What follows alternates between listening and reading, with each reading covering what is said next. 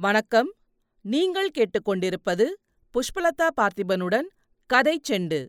சிவகாமியின் சபதம். எழுதியவர் கல்கி கிருஷ்ணமூர்த்தி.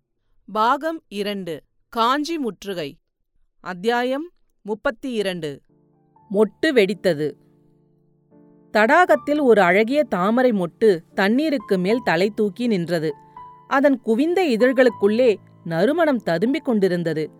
இரவெல்லாம் அந்த நறுமணம் வெளியில் வருவதற்கு முயன்று நாலாபுறமும் மோதி பார்த்தும் வெளியில் வர முடியாதபடியால் உள்ளுக்குள்ளேயே குமுறி கொண்டிருந்தது.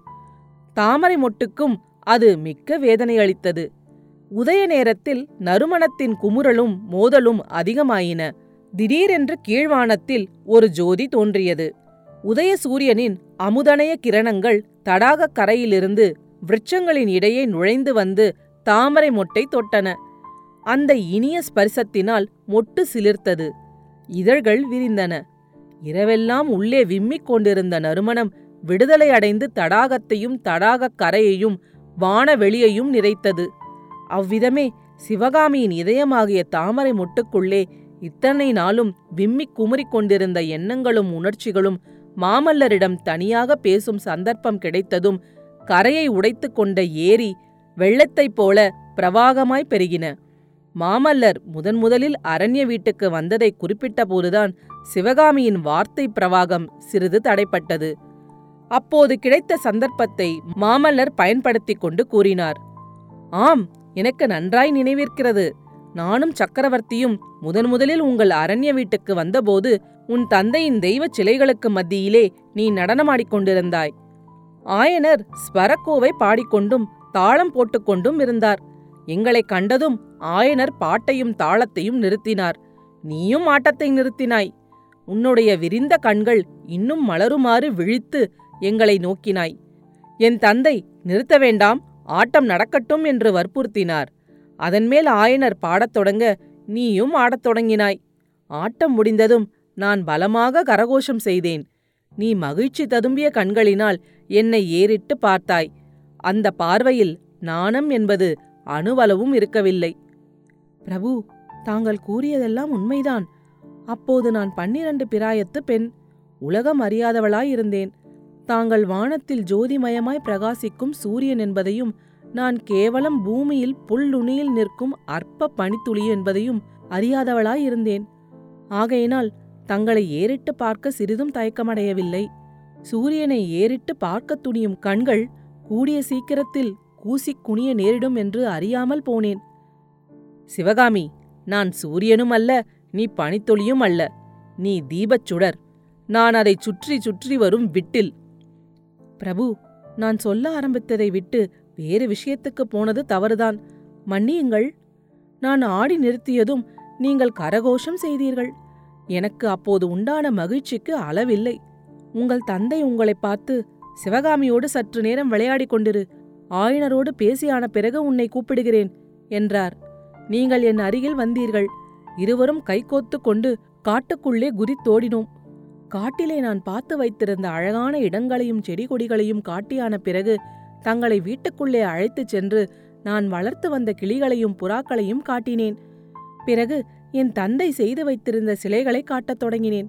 நடன வடிவச் சிலைகளை பார்க்கும்போது தாங்கள் நானும் நடனக்கலை பயில விரும்புகிறேன் என்றீர்கள்.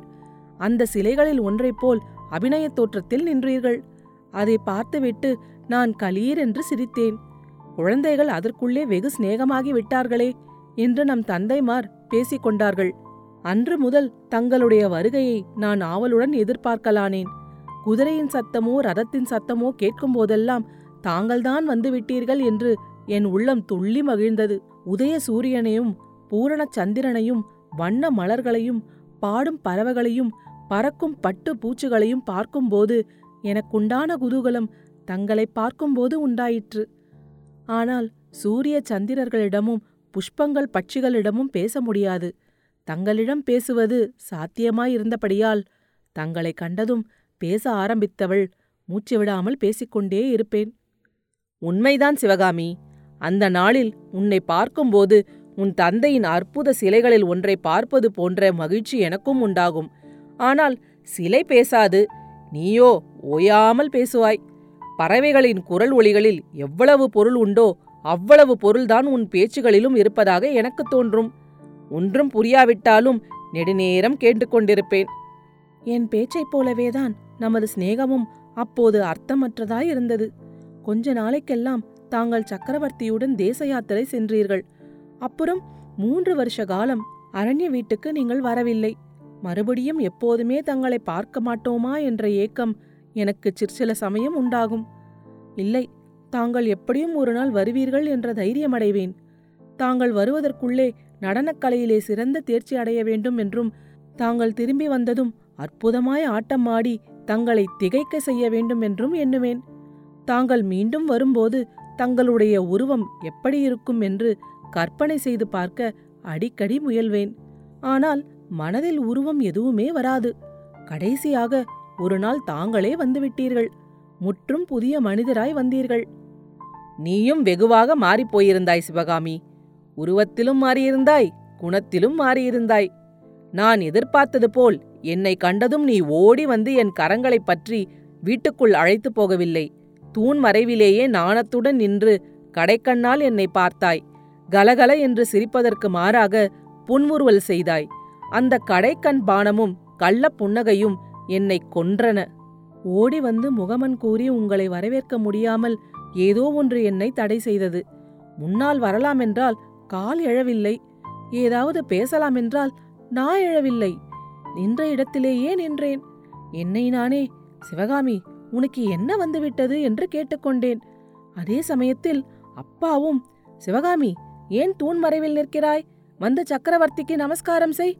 பல்லவகுமாரரை பார் எப்படி ஆஜானு பாகுவாய் வளர்ந்திருக்கிறார்? என்றார். நான் தயக்கத்துடன் வந்து நமஸ்காரம் செய்தேன்.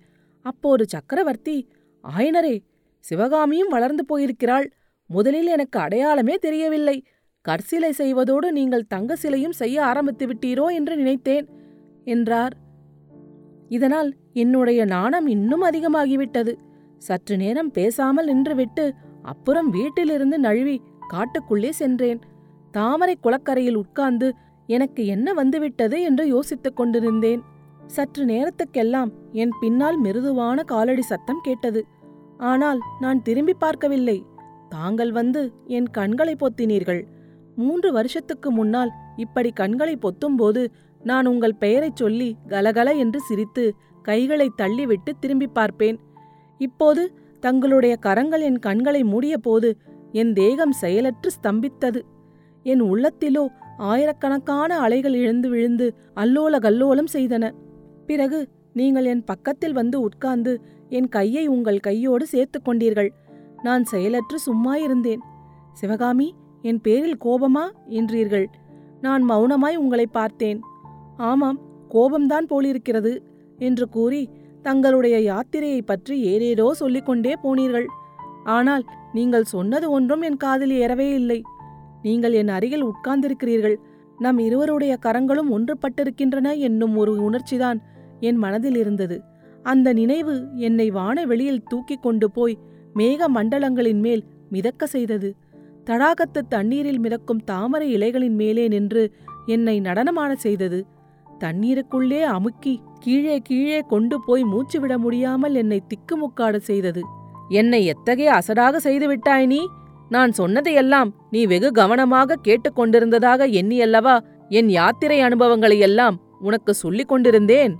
கடைசியாக நீங்கள் விடைபெற்று சென்றபோது சீக்கிரத்தில் திரும்பி வருவேன் என்று சொல்லிவிட்டு சென்றீர்கள். அப்புறம் சில காலம் நான் தரையிலே நடக்கவே இல்லை. ஆனந்த வெள்ளத்தில் மிதந்து கொண்டே இருந்தேன். என் வாழ்க்கையில் சில மகத்தான அதிசயம் அபூர்வமான புதுமை யாருக்கும் கிடைக்காத அற்புதமான பாக்கியம் கிடைத்துவிட்டதாக தோன்றியது. அதனால் என் கண்களுக்கு உலகமே புதிய தோற்றம் கொண்டது. வானத்திலும் பூமியிலும் அதுவரை காணாத வனப்புகளையெல்லாம் கண்டேன். மல்லிகையும் முல்லையும் செண்மகமும் அதற்கு முன் நான் என்றும் அறியாத நறுமணத்தை அளித்தன. நீல வானம் புதிய மெருகுடன் பிரகாசித்தது. பட்சிகளின் கானத்தில் புதிய இனிமை தென்பட்டது. மூங்கில் காடுகள் காற்றில் அசையும் போது உண்டாகும் சத்தம் முன்னெல்லாம் அழுகை சத்தமாக எனக்கு தோன்றும். இப்போது அதுவே ஆனந்த கீதமாக என் காதில் ஒலித்தது. செடிகளும் கொடிகளும் பட்சிகளும் பூச்சிகளும் ஆயிரம் ஆயிரம் குரல்களில் சிவகாமி நீ கொடுத்து வைத்தவள் பாக்கியசாலி என்ற ஆதரவோடு சொல்வதாக தோன்றியது. இரவிலே வானத்து நட்சத்திரங்கள் முன் எப்போதையும் விட குதூகலமாக என்னை பார்த்து சிரித்தன. வெண்மதியாகிய தந்த தோணியின் மேலே அமர்ந்து வானக்கடலில் அந்த விண்மீன்களிடையே சுற்றி வந்தபோது இப்போது நான் தனியாக சுற்றவில்லை தோணியில் என் அருகில் நீங்களும் விற்றிருந்தீர்கள். எல்லையற்ற உள்ள கடலிலே தாலாட்டிய சிந்தனை அலைகளுக்கு மத்தியில் மிதந்த வாழ்க்கை தெப்பத்தில் நான் மட்டும் தனியாக இருக்கவில்லை. பக்கத்தில் தாங்களும் இருந்தீர்கள். அப்போதெல்லாம் எனக்கு தானாகவே பாட்டு பாடத் தோன்றும். ஆட்டத்தில் அளவில்லாத உற்சாகம் உண்டாயிற்று. நடனக்கலையில் நான் அடைந்த துரிதமான அபிவிருத்தியைக் கண்டு என் தந்தையே பிரமித்துப் போனார்.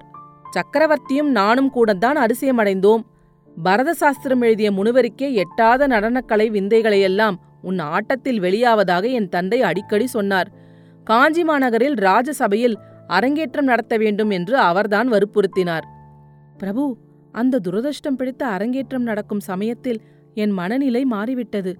அந்த மாறுதலை நினைத்தால் எனக்கே அதிசயமாயிருக்கிறது. மூன்று வருஷ பிரிவுக்குப் பிறகு தங்களை பார்த்ததும் எனக்குண்டான சந்தோஷம் குதூகலம் எல்லாம் சில நாளைக்குள் எங்கேயோ போய்விட்டன. வர வர தங்களுடைய நினைவு எனக்கு மகிழ்ச்சியை அளிப்பதற்கு மாறாக துன்பத்தை தர ஆரம்பித்தது. எதை பார்த்தாலும் பிடிக்காமல் போய்விட்டது. சந்திரனும் நட்சத்திரங்களும் வெறுப்பை அளிக்கத் தொடங்கின. பொழுது விடிந்தால் ஏன் விடுகிறது என்று தோன்றுகிறது. இரவு வந்தால் ஏன் இருட்டுகிறது என்று தோன்றுகிறது. பூக்களைக் கண்டால் கசக்கி எறிய தோன்றியது. என் கண்களிலிருந்து தூக்கம் மாயமாய் போய்விட்டது. அருமையாக வளர்த்த மான்குட்டியையும் கிளியையும் வெறுக்கத் தொடங்கினேன். நடனக்கலையிலே கூட எனக்கு ஆசை குன்றத் தொடங்கியது. ஆட்டமும் பாட்டமும் என்ன வேண்டி கிடக்கிறது என்று எண்ணத் தொடங்கிவிட்டேன். இந்த சமயத்தில்தான் அரங்கேற்றம் நடந்தது. அபசகுணம் போல் அது நடுவில் நின்று போனதில் எனக்கு திருப்தியே உண்டாயிற்று. அரங்கேற்றத்திற்குப் பிறகு தாமரை குளக்கரையில் நாம் சந்தித்த போதும் நீ ஒரு மாதிரி வருத்தத்துடனேதான் பேசினாய். என்னிடம் வாக்குறுதி கேட்டாய். எனக்கு அதெல்லாம் பெரு வியப்பாய் இருந்தது. பிரபு அச்சமயம் தங்களுடைய திருமணத்தைப் பற்றிய பிரஸ்தாபம் என் காதில் விழுந்தது. ஏற்கனவே வேதனைக்குள்ளாயிருந்த என் உள்ளத்தில் அது வேலியினால் குத்துவது போல் இருந்தது. தாங்கள் எனக்கே முழுவதும் உரியவராயிருக்க வேண்டும் என்று கருதினேன்.